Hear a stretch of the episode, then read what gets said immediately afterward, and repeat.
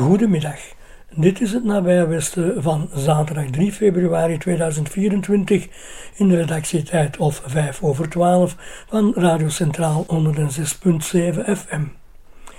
Omdat de uitzending van vandaag in het teken staat van wonen, huren, sociale woningen, daklozen, het gebrek aan beleid daar rond, heb ik deze rubriek vandaag wat aangepast en worden andere onderwerpen naar volgende week doorgeschoven. In tegenstelling tot wat ik vorige week daarover zei, zal er volgende week dus wel een aflevering van het Nabije Westen zijn. En ga ik er daarna voor 2 weken tussenuit. Door de versnipperde bevoegdheden in ons land is het niet altijd duidelijk of de gewesten dan wel de federale staat bevoegd is en voor welke onderwerpen. Dat geldt niet voor het woonbeleid. Dat is een regionale bevoegdheid en dus gaat het hier over het Vlaamse woonbeleid. En daar schort nogal wat aan, net zoals aan het respecteren van de privacy van de burger.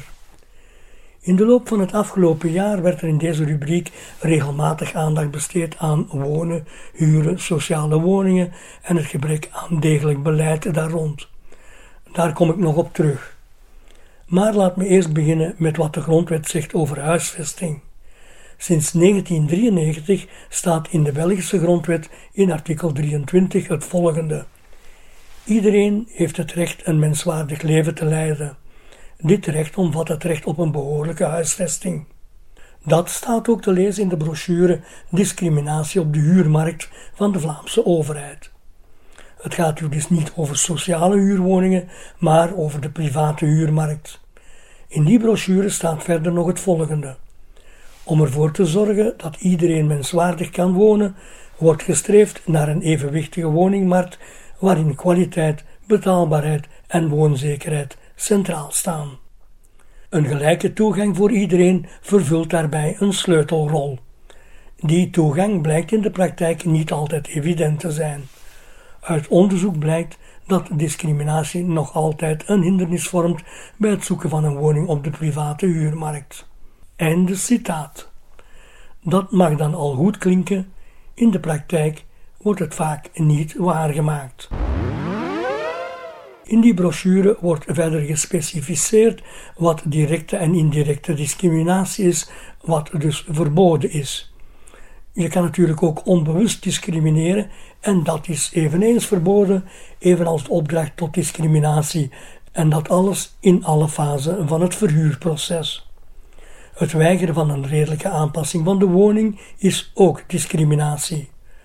Aan de hand van wat beschreven staat, zou je mogen verwachten dat alles goed geregeld is en dat discriminatie niet zou mogen voorkomen. Of indien dat wel het geval zou zijn, er voldoende mogelijkheden zijn om het te beteugelen. Maar die mogelijkheden zijn er niet of nauwelijks. Toegegeven, het is niet altijd eenvoudig om vast te stellen of er discriminatie in het spel is. Ten slotte heeft de eigenaar de vrije keuze en de redenen waarom bepaalde huurders worden afgewezen is niet altijd duidelijk te achterhalen. Dat bleek ook uit een studie van 91 bladzijden uit 2014 van het Interfederaal Gelijke Kansencentrum Unia, dat recent niet meer bevoegd is voor zaken die onder de Vlaamse zeggenschap vallen. Of er veel veranderd is aan wat in die studie staat, is niet waarschijnlijk, gezien de kritiek die nog altijd te horen is op het beleid. Praktijktesten om discriminatie aan te tonen werden vaak eerder negatief onthaald en sommige partijen hebben daar nog altijd bezwaren tegen. Het heilige recht van de eigenaar, weet je wel. Maar laat ik het eens over sociale woningen hebben. Die zijn er te weinig, veel te weinig. Erger is dat er te weinig animo is om er meer te bouwen. Ondanks de steeds strenger wordende toelatingseisen worden de lange wachtlijsten niet of nauwelijks korter. Een deel van de volgende informatie haalde ik bij Woonzaak van Hugo Beersman. En dat is een coalitie van verschillende middenveldorganisaties die zich inzetten voor een fundamenteel rechtvaardig woonbeleid in Vlaanderen. Woordvoerder van die organisatie is dus Hugo Beersman, ere-administrateur-generaal van Wonen Vlaanderen.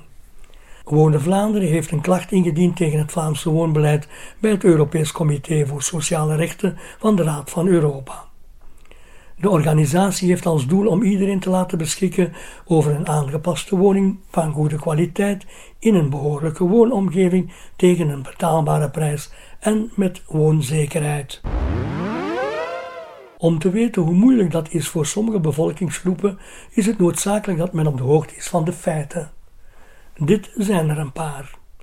Feit: de helft van de private huurders in Vlaanderen geven meer dan een derde van hun inkomen uit aan de huurprijs. Al de rest, verplaatsingen, verwarming, elektriciteit, verzekeringen, internet, telefoon en andere levensnoodzakelijke dingen, om vooral voeding niet te vergeten en uitgaven nodig om toch nog een heel klein beetje een sociaal leven te hebben, moeten dan betaald worden van wat overblijft. Is het dan verwonderlijk dat heel wat mensen het einde van de maand niet of nauwelijks halen? Feit. Daarbij is het belangrijk te weten dat bijna de helft van de private huurwoningen ook nog eens van slechte kwaliteit zijn. Wat dan weer zijn repercussies heeft op bijvoorbeeld de verwarmingskosten. Feit. Er zijn momenteel ruim 182.000 gezinnen en alleenstaanden die voldoen aan de criteria voor een sociale woning. Zij staan allemaal in de rij. Die wachtlijst is de jongste jaren alsmaar aangegroeid. Zo stonden er eind 2020 maar tussen aanhalingstekens 169.000 kandidaathuurders op de wachtlijst. Aangegroeid tot 182.000 zou de lijst, als we de berichten mogen geloven, in 2022 iets gedaald zijn tot dik 176.000. In tegenstelling tot wat je zou denken is dat echter helemaal niet te danken aan een kordaat ingrijpen van politici, maar aan een update van de wachtlijst. Woonzaak stipt bijvoorbeeld aan dat de vele wijzigingen binnen de sociale huisvestingssector zogenaamd tot doel hadden om een betere dienstverlening te kunnen bieden aan kandidaathuurders en huurders. Het tegendeel blijkt nu werkelijkheid te worden. De sociale huursector wordt in de praktijk helemaal uitgekleed. Het is een zoveelste bewijs dat minister van Wonen, Matthias Diependaele, kunstmatig met administratieve middelen de wachtlijst voor sociaal wonen wil verminderen. Alsof de woonnood daarmee opgelost is. Ondanks die lichte vermindering zijn de wachttijden alleen maar langer geworden. Tegenwoordig is het iets meer dan 4 jaar wachten voor je aan de beurt komt. Er zijn kortom veel te weinig sociale woningen. Je kan er haast niet omheen dat er, ondanks ronkende verklaringen, vooral onwil is bij de verantwoordelijke politici om dit probleem grondig aan te pakken. En het wordt nog erger. Bij maar liefst 12 van de 41 woonmaatschappijen kunnen kandidaat sociale huurders voorlopig niet meer inschrijven. De oorzaak ligt in de omschakeling naar een centraal inschrijvingsregister, waardoor woonmaatschappijen geen digitale verwerkingen meer konden uitvoeren tussen 17 november 2023 en 2 januari 2024. Door de nog niet verteerde gedwongen fusies, een resem andere regelgeving die begin 2024 inging en het feit dus dat er geen digitale verwerking mogelijk is, kunnen heel wat woonmaatschappijen hun basistaken niet meer uitvoeren zoals het hoort. Er mag dan al geen algemene inschrijvingsstop zijn. Door dat alles en de ongeziene Vlaamse regeldrift heeft 30% van de woonmaatschappijen in de praktijk dus wel een inschrijvingsstop. Het is uiteraard niet Matthias Diependaele, de Vlaamse minister van Financiën en Begroting, Wonen en Onroerend Erfgoed, die hiervoor in zijn eentje verantwoordelijk is. Ook het beleid van zijn voorgangster Lisbeth Homans kreeg al de nodige kritiek. Maar laten we na het volgende nummer toch maar vooral focussen op Matthias Diependaele. Diependaele dus. Het minste wat hij kan doen is toegeven dat de lijst nog lang is. Erg lang zelfs. Maar, zegt hij, we hebben een recordbedrag aan de kant gelegd voor sociale woningen om leningen te kunnen verschaffen aan de woonmaatschappijen om nieuwe sociale woningen te bouwen. Iets opzij zetten om er dan niets mee te doen of om het voor andere doeleinden te gebruiken, zo gaan de zaken natuurlijk niet vooruit. In september vorig jaar berichtte VRT Nieuws hierover. Er bleek nogal wat geld dat bestemd was voor het bouwen van sociale woningen naar studentenquoten te gaan. Daar was blijkbaar ook krapte en op termijn wil de Vlaamse regering 3.300 betaalbare studentenkoten bouwen. Daar werd in totaal 226 miljoen euro voor vrijgemaakt, uit de pot dus voorzien voor sociale woningen. Afgezet tegen de wachtlijst van minstens 176.000 gezinnen en alleenstaanden, is het duidelijk waar de grootste nood zit en waar dringend een tandje diende bijgestoken. Jaarlijks kan de overheid zo'n 2 miljard euro voorzien om sociale woningen te bouwen en te renoveren. In 2021 werd zo'n 1,1 miljard niet benut, in 2022 bijna 1,3 miljard. Maar de snelheid waarmee men woningen kan bouwen is trager dan men eigenlijk zou willen en nam de afgelopen jaren nog verder af. Het niet geïnvesteerde geld wordt telkens overgeheveld naar het volgende jaar. Maar de minister besliste om een deel van dat geld aan de privé te geven. In 2022 ging zo een half miljard euro naar leningen aan de privé om sociale woningen te bouwen.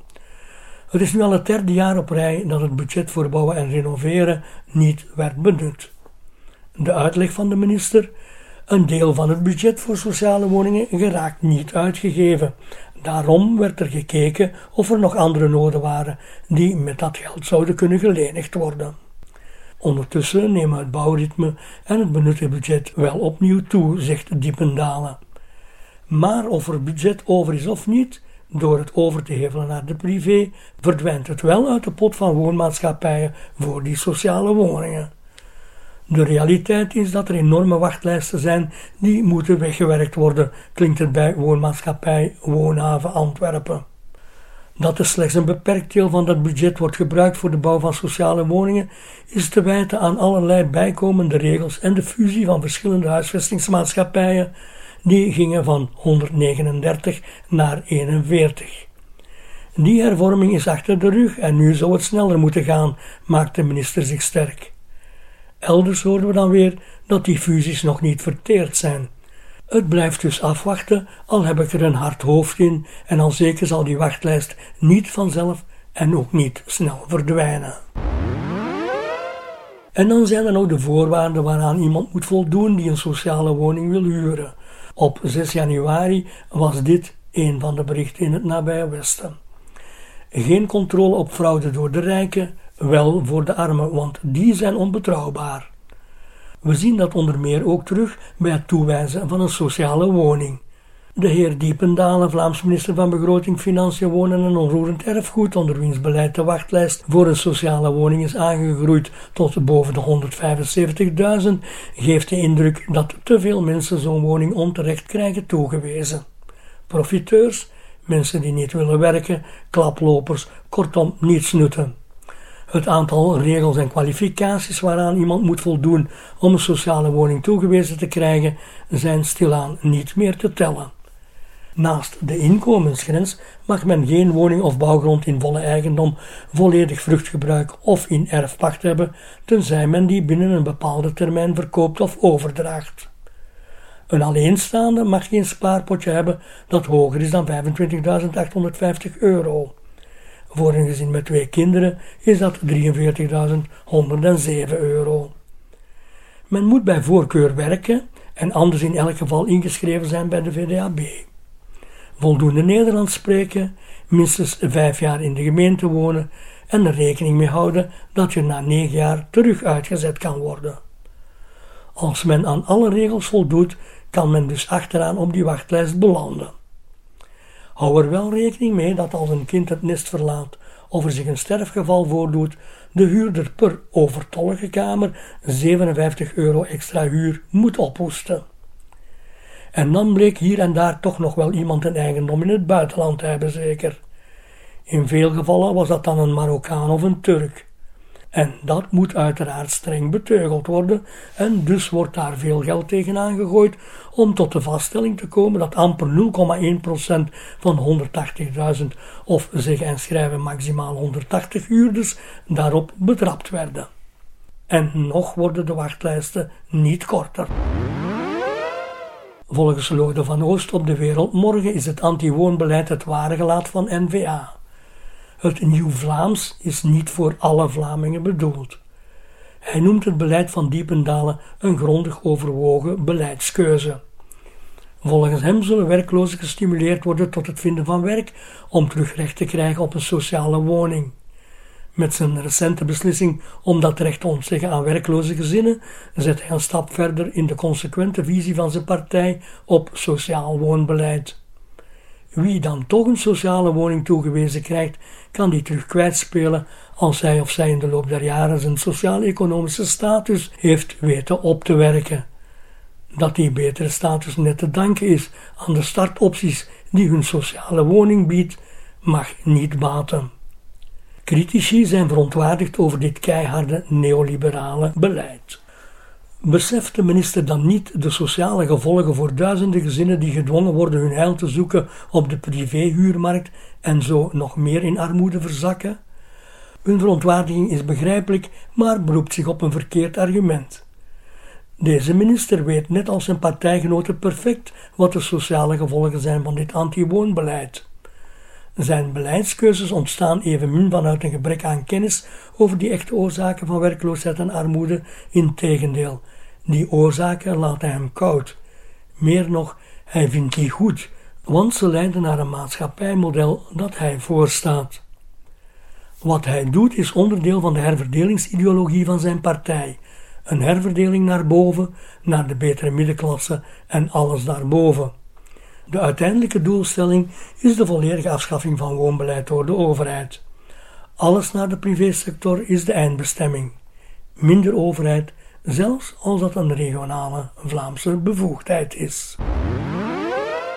En laat me dit deel afsluiten met een van de walgelijkste uitspraken van de heer Diependaele. Laat ons nu eens stoppen met alleen te focussen op de 20% armsten. Een uitspraak die hij deed in de morgen van 8 maart 2023.